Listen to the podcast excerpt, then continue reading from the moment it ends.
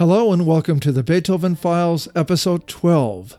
I'm Terence O'Grady, and today's episode will be the first of two on Beethoven's first published string quartets from Opus 18. It might have struck some observers as a bit strange that Beethoven had not attempted to publish any string quartets before his 27th year. He had composed and published quite a few chamber works by this time, piano quartets, string trios, and piano trios among others, and some of these, especially the piano trios, had been well received. But string quartets were different. They were, something like symphonies, considered to be a weightier genre. A composer would be wise to commit only his or her most serious thoughts, or at least most compelling thoughts, to a first series of string quartets, because recent music history and the weight of tradition, that tradition headlined by the string quartets of Haydn and Mozart, bore down heavily on the shoulders of any young composer. The care with which Beethoven finally approached his task can be seen by the extensive sketches he prepared for the first four quartets of Opus 18. It seems clear from this and other evidence that, once committed to mastering the string quartet, he felt compelled to dedicate a great deal of time and energy to the endeavor for a year and a half. We'll begin our investigation of the Opus 18 quartets with number 3 in D major, the first to be composed. Almost from the beginning, the Opus 18 quartets strike the listener as both more artful and more personal compared to the earlier violin sonatas and even the more formidable string trios. Movement 1 in D major, a la breve and marked allegro, begins with a rare and fairly dramatic gesture, an unaccompanied ascending minor seventh in the first violin, starting on the fifth of the scale, and outlining a dominant seventh chord in the key. After that, supported by sustained chords in the other strings, it makes its way gradually down an octave, generally alternating eighth note patterns and whole notes. Eventually, it descends even farther, finishing off on the third scale degree.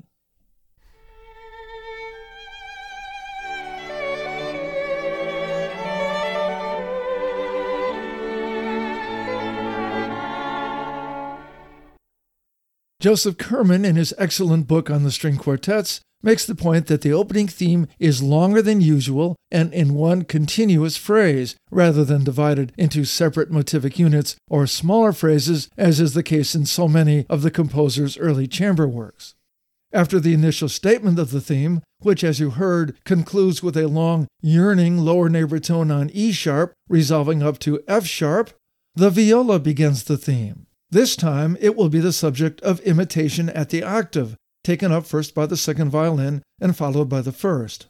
After arriving at an E minor chord, the ascending minor seventh motive disappears for some time, replaced by a solo first violin passage that meanders a bit as it extends the E minor tonality. At this point, it appears as if we're in the modulatory transition, since we seem to be touching briefly on a whole series of different tonal areas. Still, that ascending minor seventh motive stubbornly reasserts itself in the cello from time to time, so we never completely lose sight of the opening subject. And several measures later, we actually find ourselves back in D major, the original tonic key.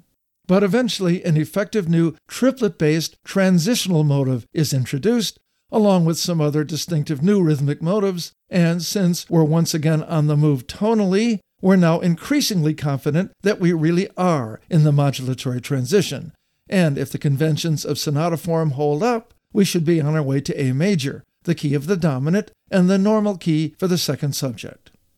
Here's an excerpt starting right after the 10-bar first subject, where the viola takes up the theme, leading into what seems like a modulatory passage, but which ultimately ends up right back in D major. This is followed by a more conventional modulatory transition, which introduces those new triplet bass motives and finally does end up actually taking us to the new key.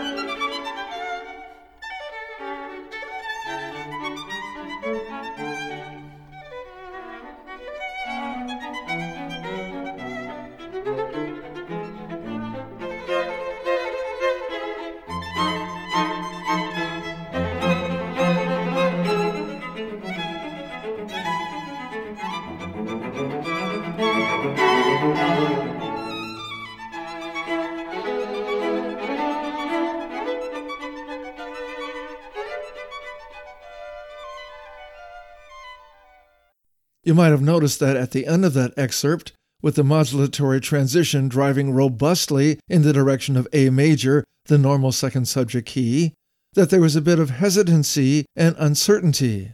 Beethoven inserts an unexpected diminished seventh chord, and it resolves in an unexpected way. The result of all of this, and it won't really be a shock at this point, is that Beethoven is about to present his second subject, a brief one, only 8 measures long, starting in C major rather than A major. Here is the second subject, notable especially for its weak beats forzandi, my excerpt starting a few measures earlier, where Beethoven cleverly transports us from the key we were expecting to the key we weren't.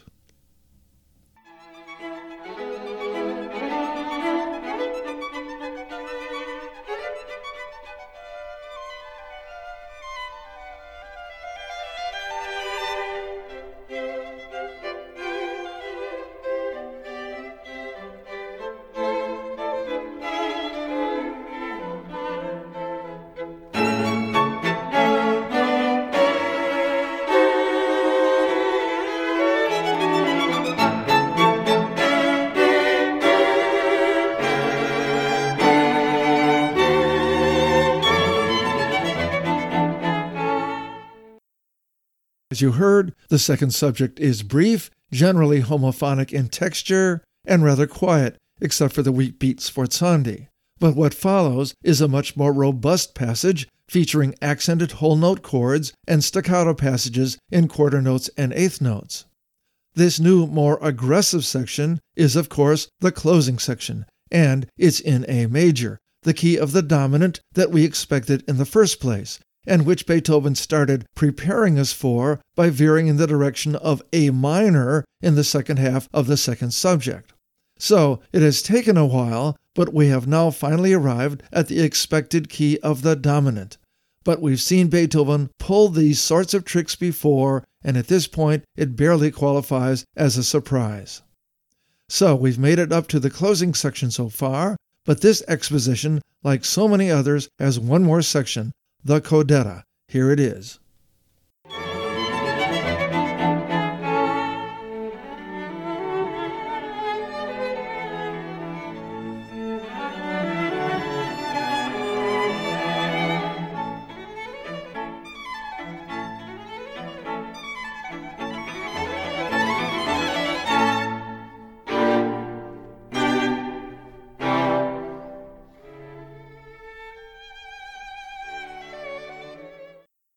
It begins rather quietly, with a lovely little 4-bar phrase in the viola beginning with a 16th note triplet in just one of many segments of luxurious counterpoint that makes the listener grateful for the additional violin not available in the string trios we discussed in a previous episode. The viola is then joined by the second violin for a repeat of the phrase, while the first violin moves up an octave to replicate the second violin's flowing contrapuntal accompaniment. Then a new idea is introduced, based on an undulating flow of eighth-note triplets traded back and forth, often in inversion, between first and second violins. It again begins quietly, but picks up volume as it increases in textural activity. We really do expect to end securely in A major at this point, and we do get a conclusive enough cadence in that key. But the exposition is not quite done. Instead, we hear 3 more forte chords, with the cello moving up by half steps each time, presenting us with a rather confused picture of exactly what key we're supposed to be in. But it all goes by fairly quickly, of course, and the first ending soon takes us back to the opening of the exposition with the ascending minor seventh interval in violin 1 that started the whole movement off. In the development section that follows, Beethoven focuses primarily on the first theme and the triplet motive from the modulatory transition, and of course modulates widely in the process. The recapitulation follows logically enough, with the second subject coming back initially in F major, but following the earlier example, moving fairly quickly to D minor before the closing section explodes on the scene in D major, the original tonic. The new coda makes a reference back to the original thematic idea in the unexpected key of G minor, and the second subject also makes a brief appearance in the even more unexpected key of E-flat major. But a first inversion E-flat tonic chord is cleverly reinterpreted as a Neapolitan sixth chord, and we're soon back in D major, where, after a few more references to the original ascending minor seventh motive that started the entire movement, we hear a fortissimo cadence in that key to end the movement. The slow movement is an interesting one, in B-flat major and marked Andante con moto. It features a number of contrasting elements and is something of a loose-knit rondo in terms of form. The initial refrain theme appears first in the second violin, the first bar of which is repeated sequentially twice before breaking into a descending 16th note figure. Those descending 16ths form the basis of an especially active and effective counterpoint in the second violin as the first takes up the melody an octave higher. The harmony for the first two measures is basic enough, although accented chromatic lower neighbor tones add a little local color, but it becomes more interesting in the second five bars of the refrain, which pass from a dominant pedal in the cello to an emphatic and colorful circle of fifths progression, as the first and second violins alternate passages of descending 16th notes. The final cadential measures of the refrain introduce some dotted 16th and 32nd note figures that are immediately picked up by the brief transition, taking us to the first episode. Here is the refrain theme going into that first transition.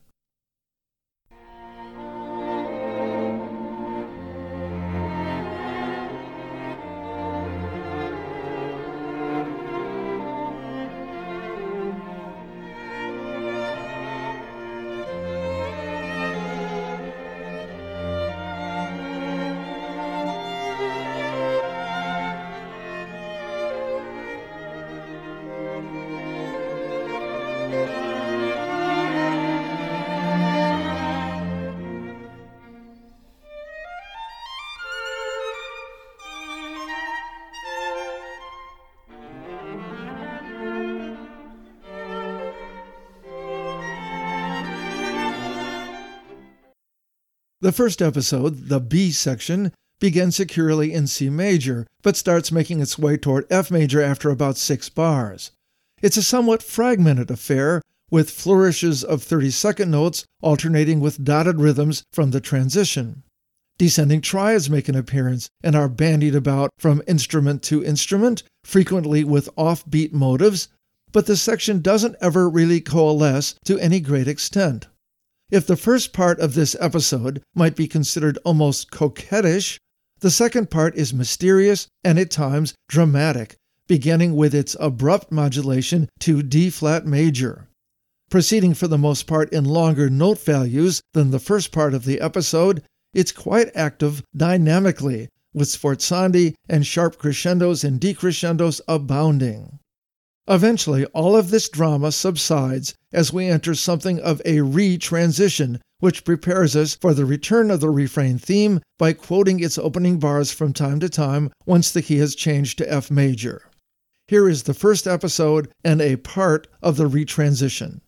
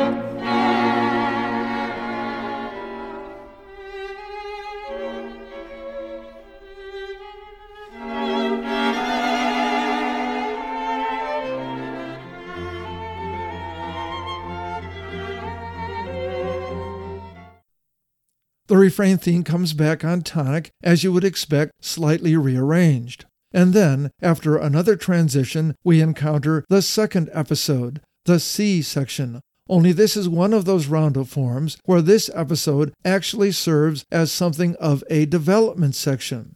It begins in D-flat major, but, like so many development sections, modulates around to other keys while it makes various references to earlier themes. After a retransition, the refrain theme returns in the original tonic of B-flat major, quietly in a varied but clearly recognizable form.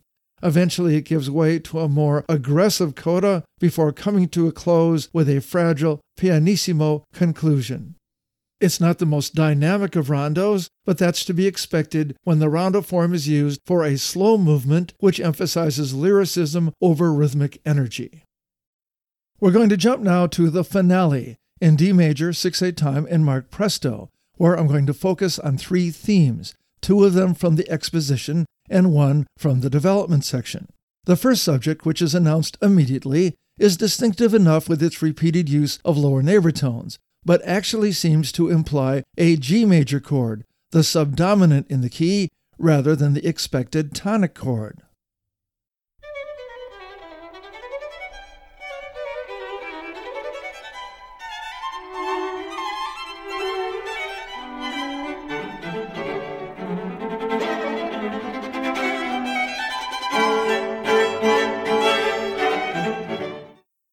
Of course, by measure 16, any tonal ambiguity has evaporated, and we hear a nice clear cadence on D major.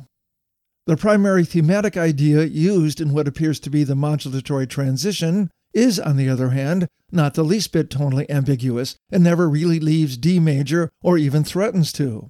It's almost as if Beethoven decided that before he went about the business of undermining the first key on the way to the dominant, it was necessary to first establish it more clearly than the first subject had managed to do, and as a result, this new theme could easily be heard as part two of the first subject, which then backs into the real modulatory transition.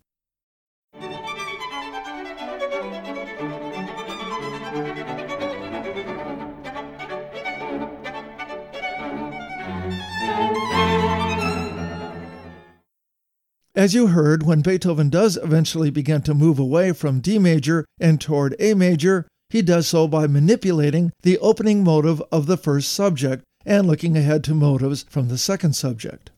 Here is the second subject. It's rather repetitive rhythmically, but it makes quite a notable chromatic ascent as it proceeds up the scale. After arriving at its destination, its descending leaps are also quite ear-catching.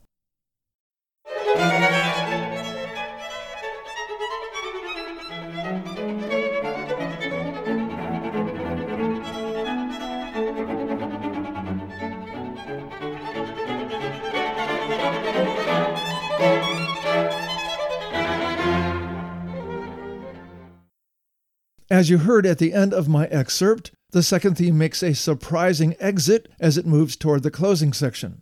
But we're going to move on to a remarkable theme that appears in the development section.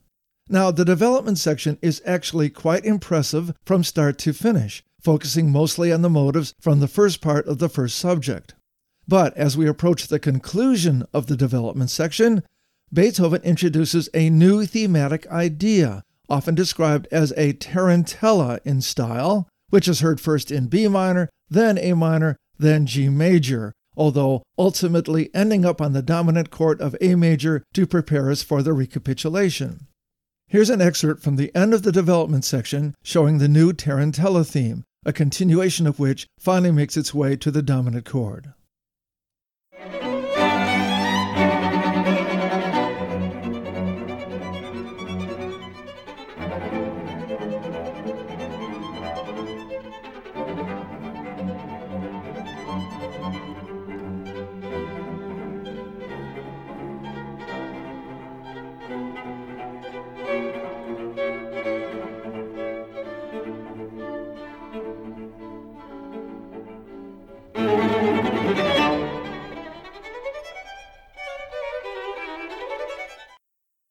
Now, of course, there can be some debate as to whether this tarantella theme, which is subject to a bit of imitation and fragmentation as it proceeds, is really a new theme at all, since it does, after all, share some traits with earlier themes.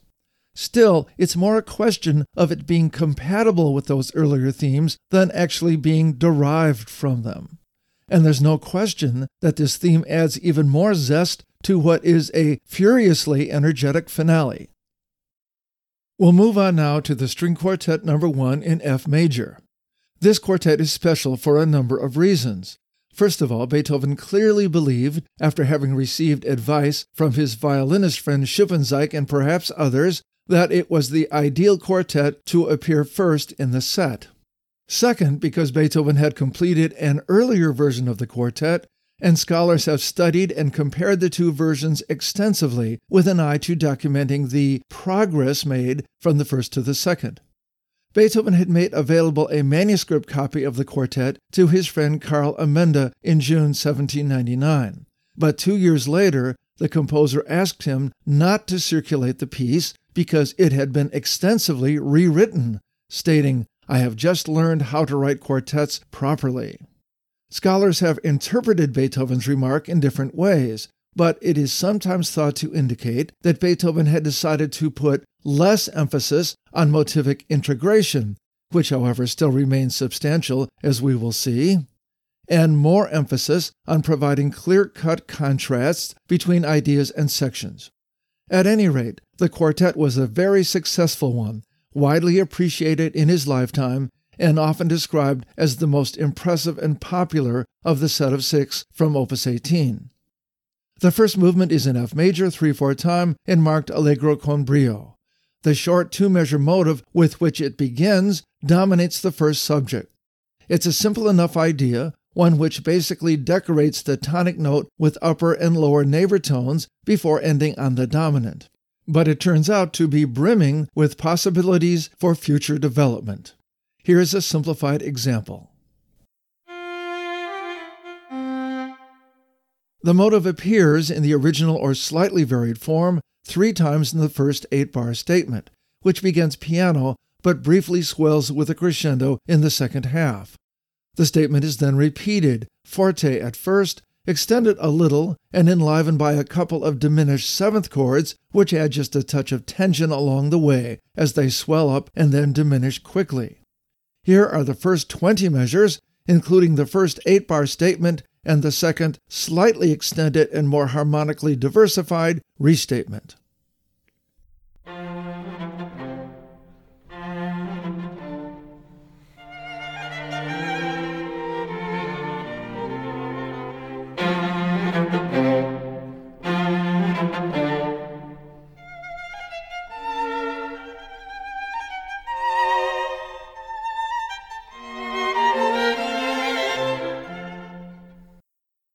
We are by no means finished with the opening motive, however.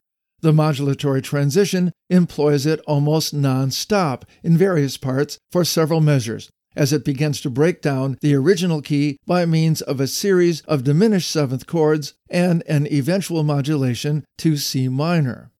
In the process, we are introduced to a charming little countermelody in the first violin, one that has something of an opera buffa cheerfulness about it.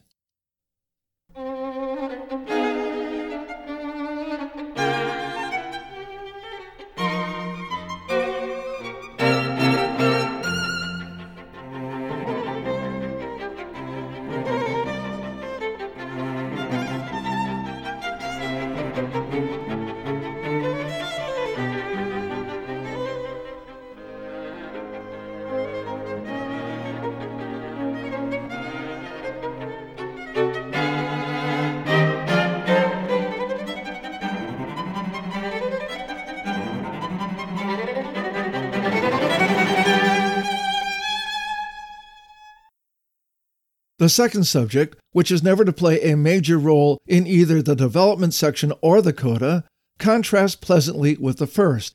It's based primarily on a series of falling thirds played by the first violin alone, with its most remarkable feature being its somewhat unusual slurring pattern that emphasizes the offbeats, in direct contrast with the heavily accented first beat patterns of the first subject.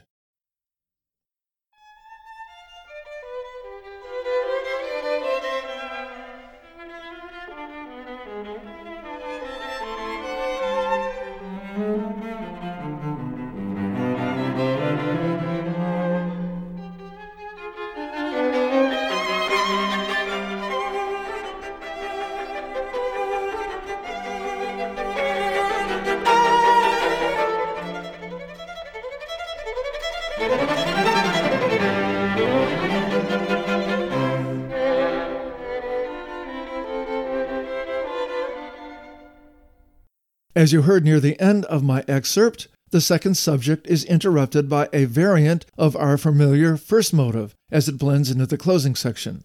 The first motive even makes a brief curtain call in the codetta section, along with the little opera buffa snippet I mentioned earlier. But the main function of the codetta is to provide a surge of 16th notes as we drive to the end of the exposition.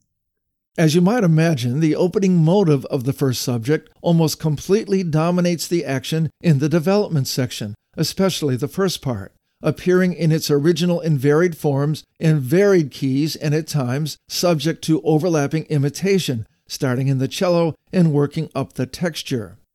The complexity of the texture, together with a dramatic use of diminished seventh chords and powerful weak beat sforzando accents, makes it as compelling a development section as any we've encountered among the early chamber works.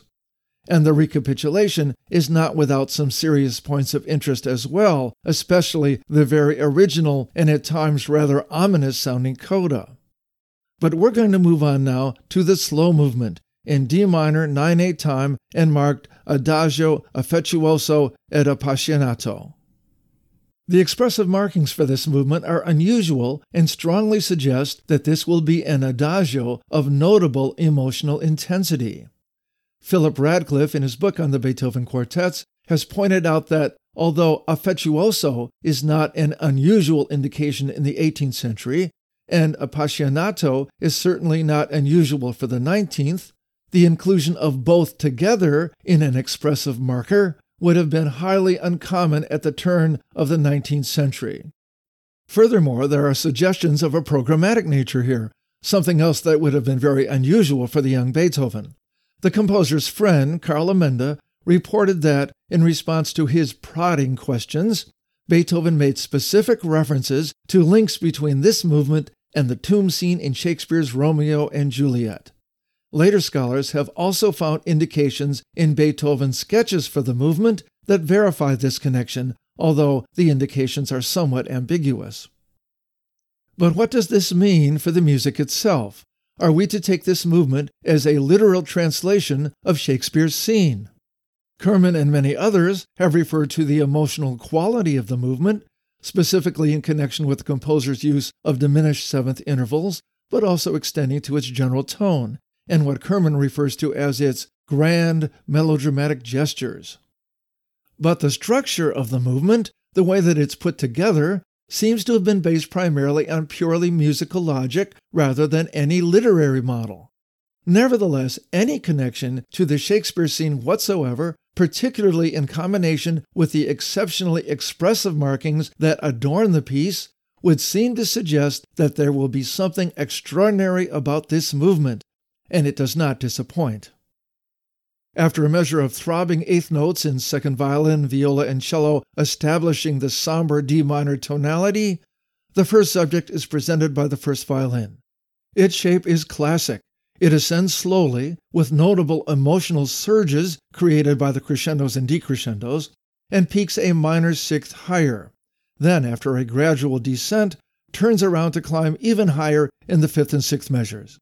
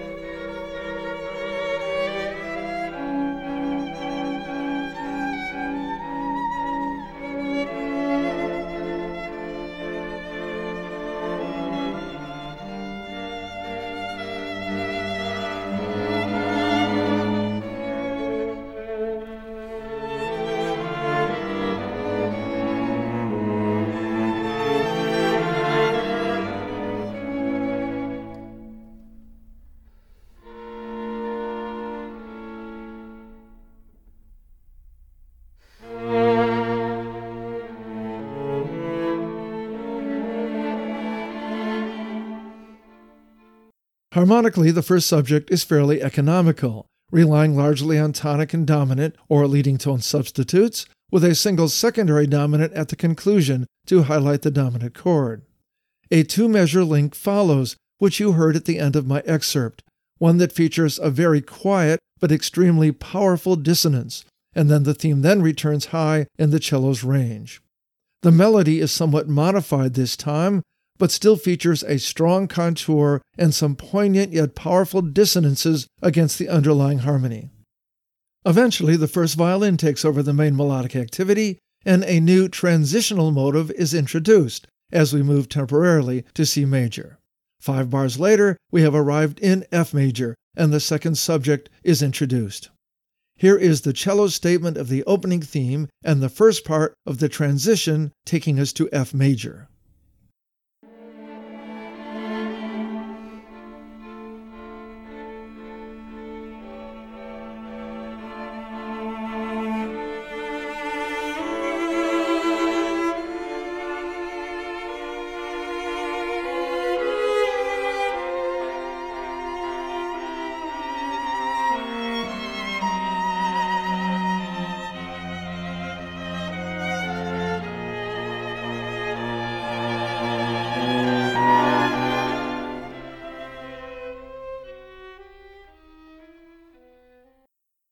The second violin takes the lead for the second subject, with the first answering a ninth higher. Initially, it appears as if this will be a much simpler theme in terms of emotional complexity, but that assumption is called into question as soon as the luxuriantly dissonant ninth appears in the first violin. But it is the new 16th note figure introduced in the third full measure in the second violin, really just an elaborate embellishment of the first full bar, that is to have an even greater significance as the second subject unfolds. Here is the first part of the second subject, with the second violin initially taking the lead.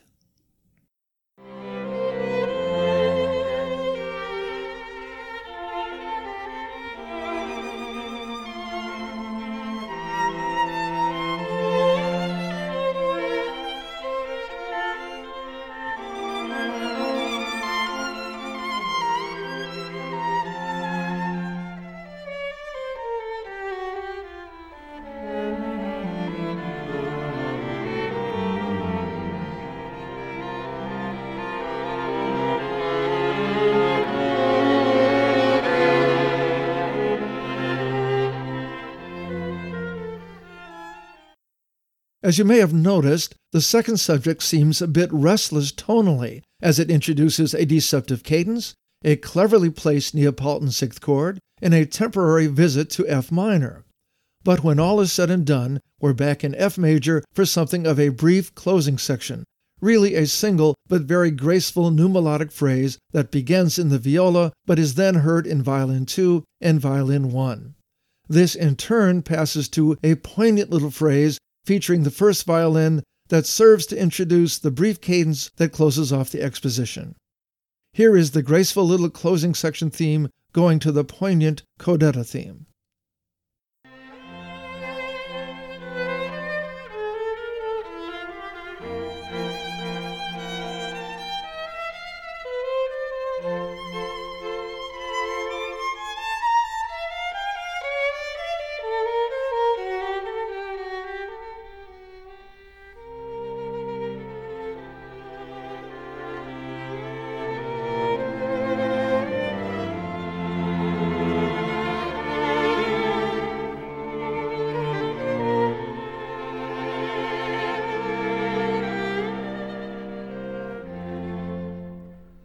The development section begins pianissimo with an almost ethereal statement of the 16th note motive from the brief closing section.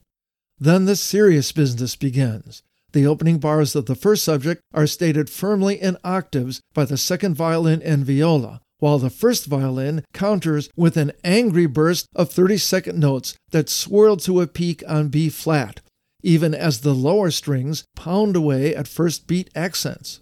This new burst of 32nd notes in violin 1 dominates the action for the next 4 bars in an emotionally intense atmosphere shaped by frequent sforzandi and powerful crescendos.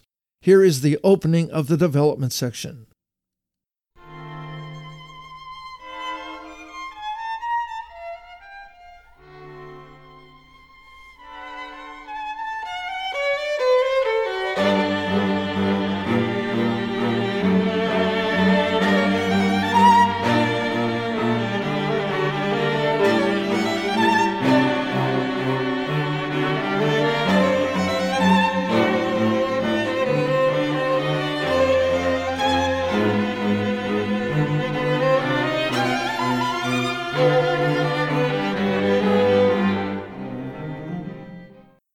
Is there anything in the exposition that would seem to have suggested this sort of turbulence in the development section? There certainly were some dramatic pauses and a few sharp dissonances, but little to suggest what we encounter here. So perhaps it is the tragedy embedded in Shakespeare's story that we experience here, rather than any natural outgrowth of the earlier musical materials. The first subject is reintroduced in the first violin and subsequently imitated in the viola, but the swirling 32nd note figures continue to hover. Then, after some dramatic silences, we make our way back to D minor and the recapitulation begins quietly. But the recapitulation is no simple restatement of the earlier themes. Almost immediately, the swirling 32nd notes return in octaves in the second violin and viola, more or less overwhelming the original lyrical theme. The second subject returns in D major, as does the brief closing section and codetta. The coda begins with a quiet reiteration of open fifths in D minor, but before long, heavily embellished versions of the first subject are presented as the dynamic level rises to fortissimo. Newly adapted versions of the 32nd note motives from the development section return, overwhelming the first subject again and dominating to the end of the movement over a chromatically elaborated final cadence pattern. But in the end, the music ends quietly, on a tragic whisper rather than an emotional cry. This movement may or may not have been directly inspired by Shakespeare's tragedy, but regardless, it is as dramatic a slow movement as Beethoven had composed to that point. Movement 3 is a scherzo in F major, 3/4 time, and marked allegro molto. This is a very slight movement, even for a scherzo, and it's not hard to believe that Beethoven intended it to be exactly that, a few minutes of comic relief or something close to it, after the intense emotional experience represented by the first and second movements. Nevertheless, we're going to pass over it and take a very quick look at the finale. It's a sonata rondo in F major, 2/4 time and marked allegro, and I'm only going to play the refrain theme, which is dominated by a flow of 16th note triplet figures followed by 3 staccato eighth notes.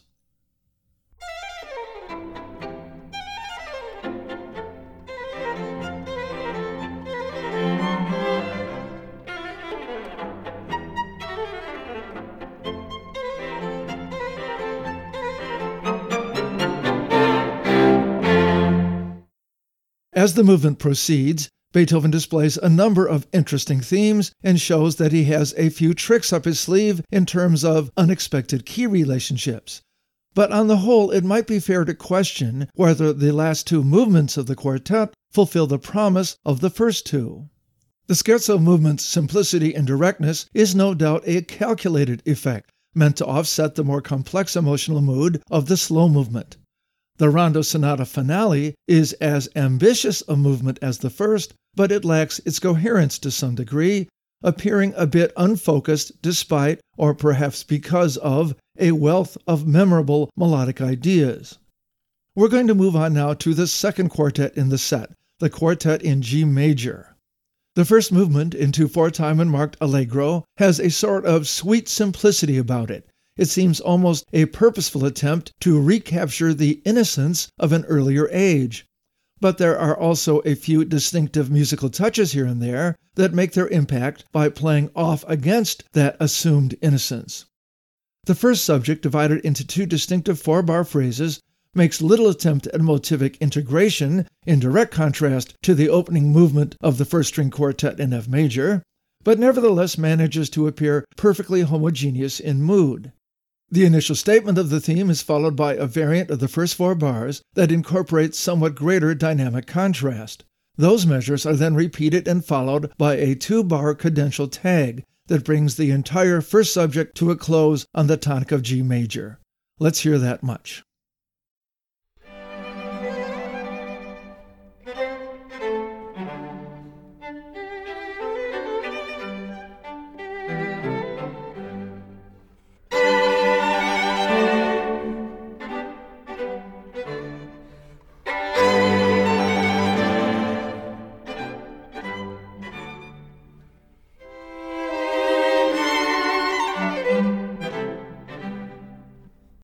The modulatory transition is a little on the blunt side, especially the beginning, but nevertheless manages to play an important role later in the movement. The third and fourth bars are soon separated off and serve as the vehicle for the actual modulation, which, 15 measures later, arrives in the new key of D major and introduces the second subject.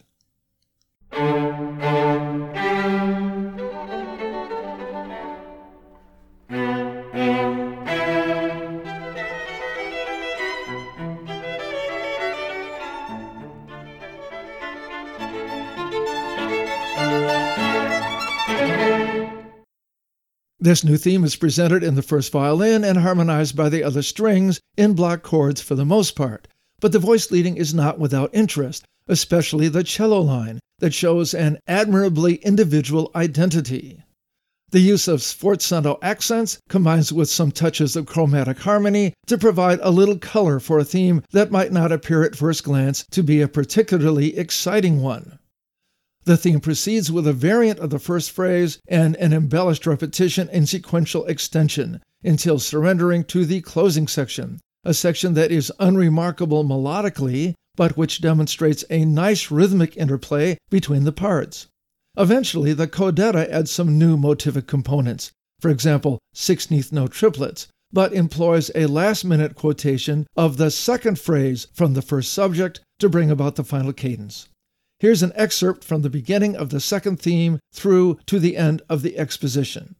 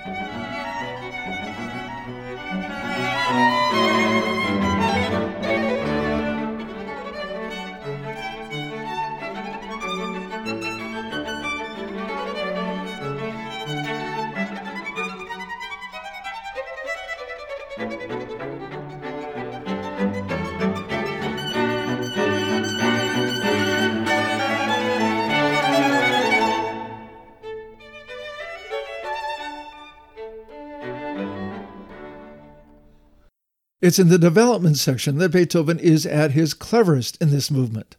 Beethoven begins the development section where he left off, with the second phrase of the first subject, but now presented in D minor.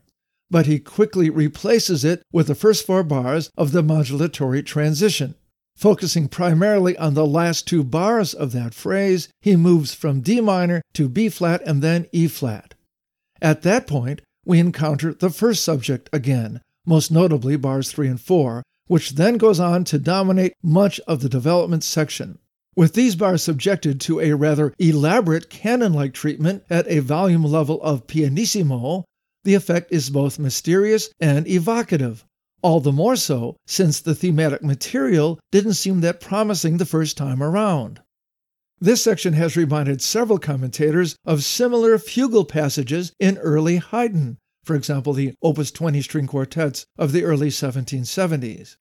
Beethoven keeps the interest high with his modulations, at one point settling in the remote key of E major, and by surrounding this imitative activity with a great deal of rhythmic variety in the other parts. He eventually crescendos up to forte, at which point the leading motive from the modulatory transition returns, carrying us more or less gently to what seems like the end of the development section. But Beethoven is not quite ready to bring back the first theme, at least not in its original form. Instead, we encounter a series of emphatic repeated tones which remind us of the beginning of the modulatory transition. They start in the cello and pass quickly to viola and first violin. After four bars, the first subject does return, at least the first four bars of it, in the cello. It's in the correct key of G major, but it's rather overshadowed by the disparate activities of the other voices. After four bars, the first violin takes up the subject, both phrases this time, and the second violin follows down an octave a measure later, but abandons the imitation after four bars. By now we have arrived at the equivalent of the second statement of the first subject, and from this point the recapitulation appears more normal, although it is not, of course, an exact repetition of the ideas presented in the original exposition. Since this is a particularly interesting development section, I'm going to play the whole thing, going into what is initially a somewhat confusing first part of the recapitulation.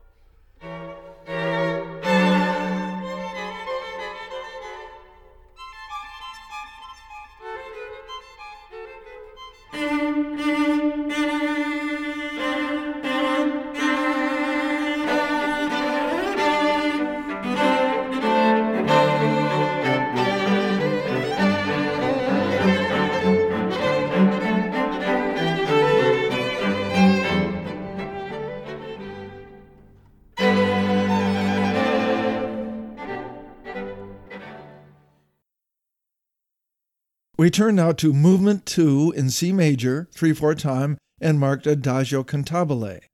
Watson describes the Adagio movement as a noble aria, and much of the ornamentation employed does seem rather vocal in nature.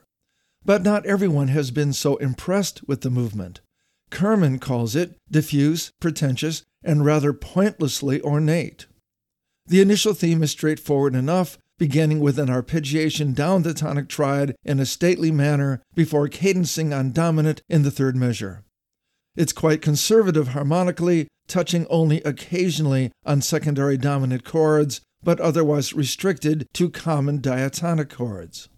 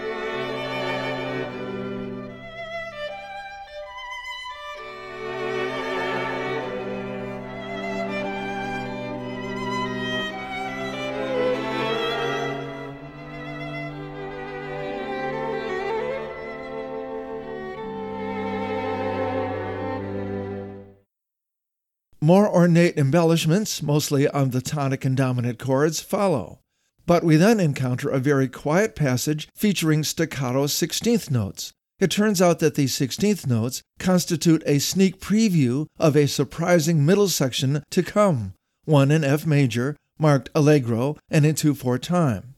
Here's a bit of it, beginning with the end of the Adagio passage which leads up to it.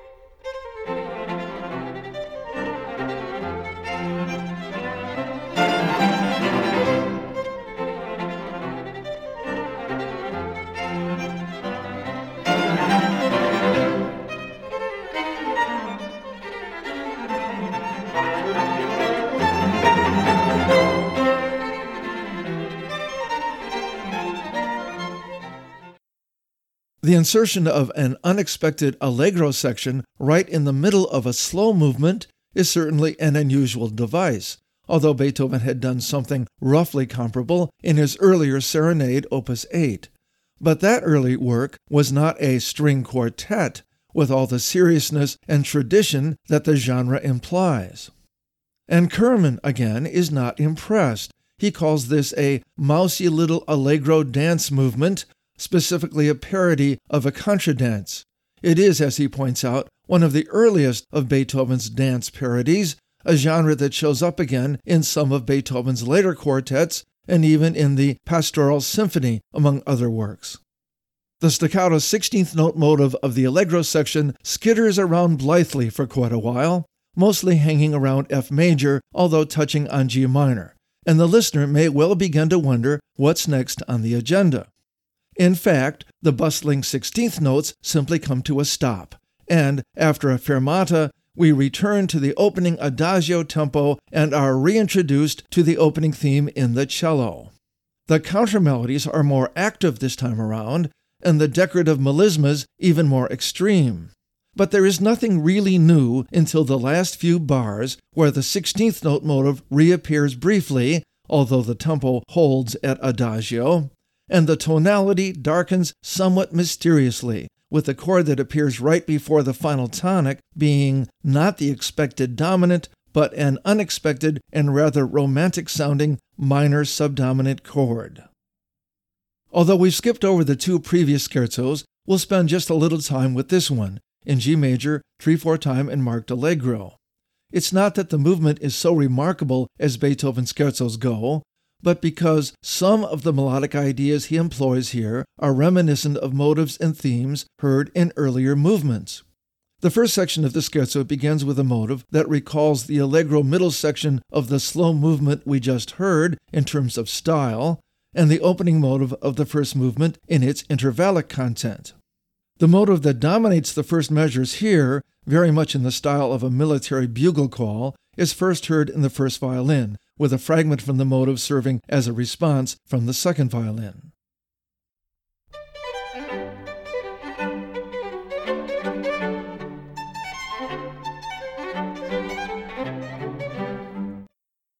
The motive shifts up a fourth for the next four bars, with the entire theme cadencing quietly on the dominant. The second, longer section of the scherzo is more aggressive, featuring an instant phrase modulation to B major and an ascending B major scale in eighth notes.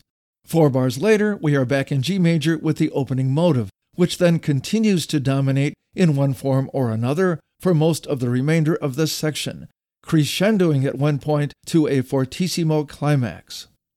The trio, now in C major, marks a major change in mood and a new theme that, in fact, bears a strong family resemblance to the modulatory transition theme in the first movement of the quartet.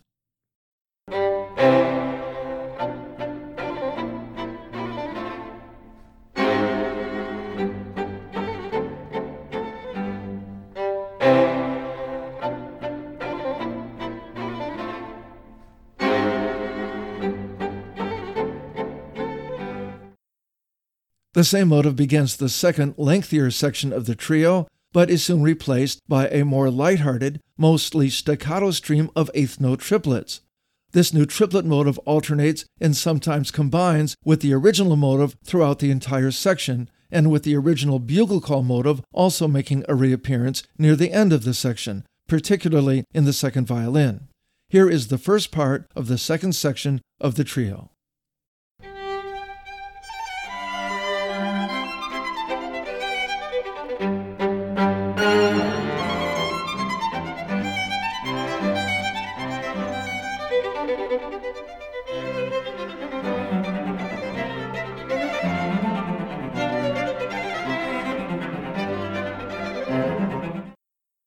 This is not necessarily one of the most remarkable of Beethoven's scherzos from the early quartets, but it maintains a high energy level to the end and shows reasonably clear motivic links back to themes from the earlier movements that are more than just coincidental. Links of this sort are by no means common in early Beethoven, and so demonstrate a special concern on the composer's part with unifying the entire four-movement structure. The finale is in G major, 2/4 time, and marked allegro molto quasi presto. The first subject begins in the solo cello and is echoed 4 bars later by a variant of the initial phrase in the first violin, as all the other parts join in. The second phrase cadences on the dominant, but doesn't stay there for long. The solo cello then repeats a variant of the opening phrase, directing the key briefly through E minor and C major, while introducing a couple of new motives. After a cadence on the original tonic of G major, the earlier ideas are repeated with some variation for the next 8 bars until the entire section concludes with an emphatic cadence.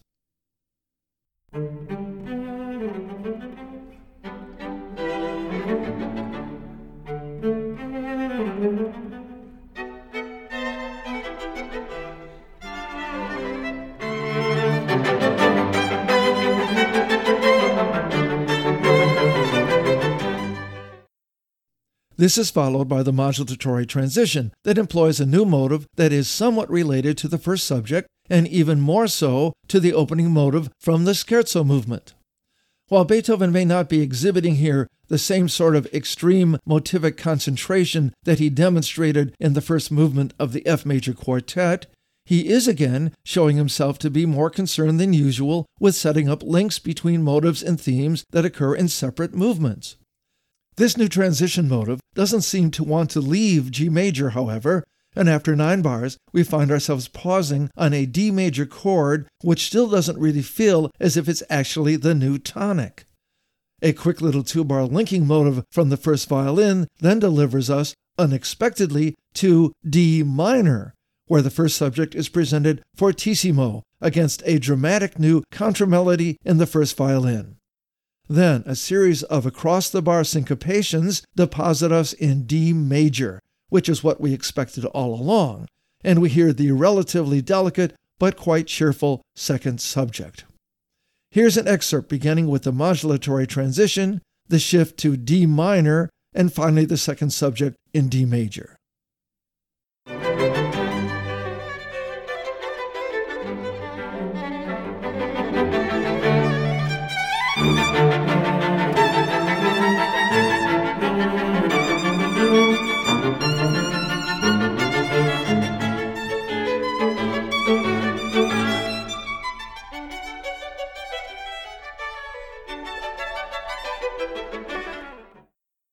What happens next is not terribly easy to follow.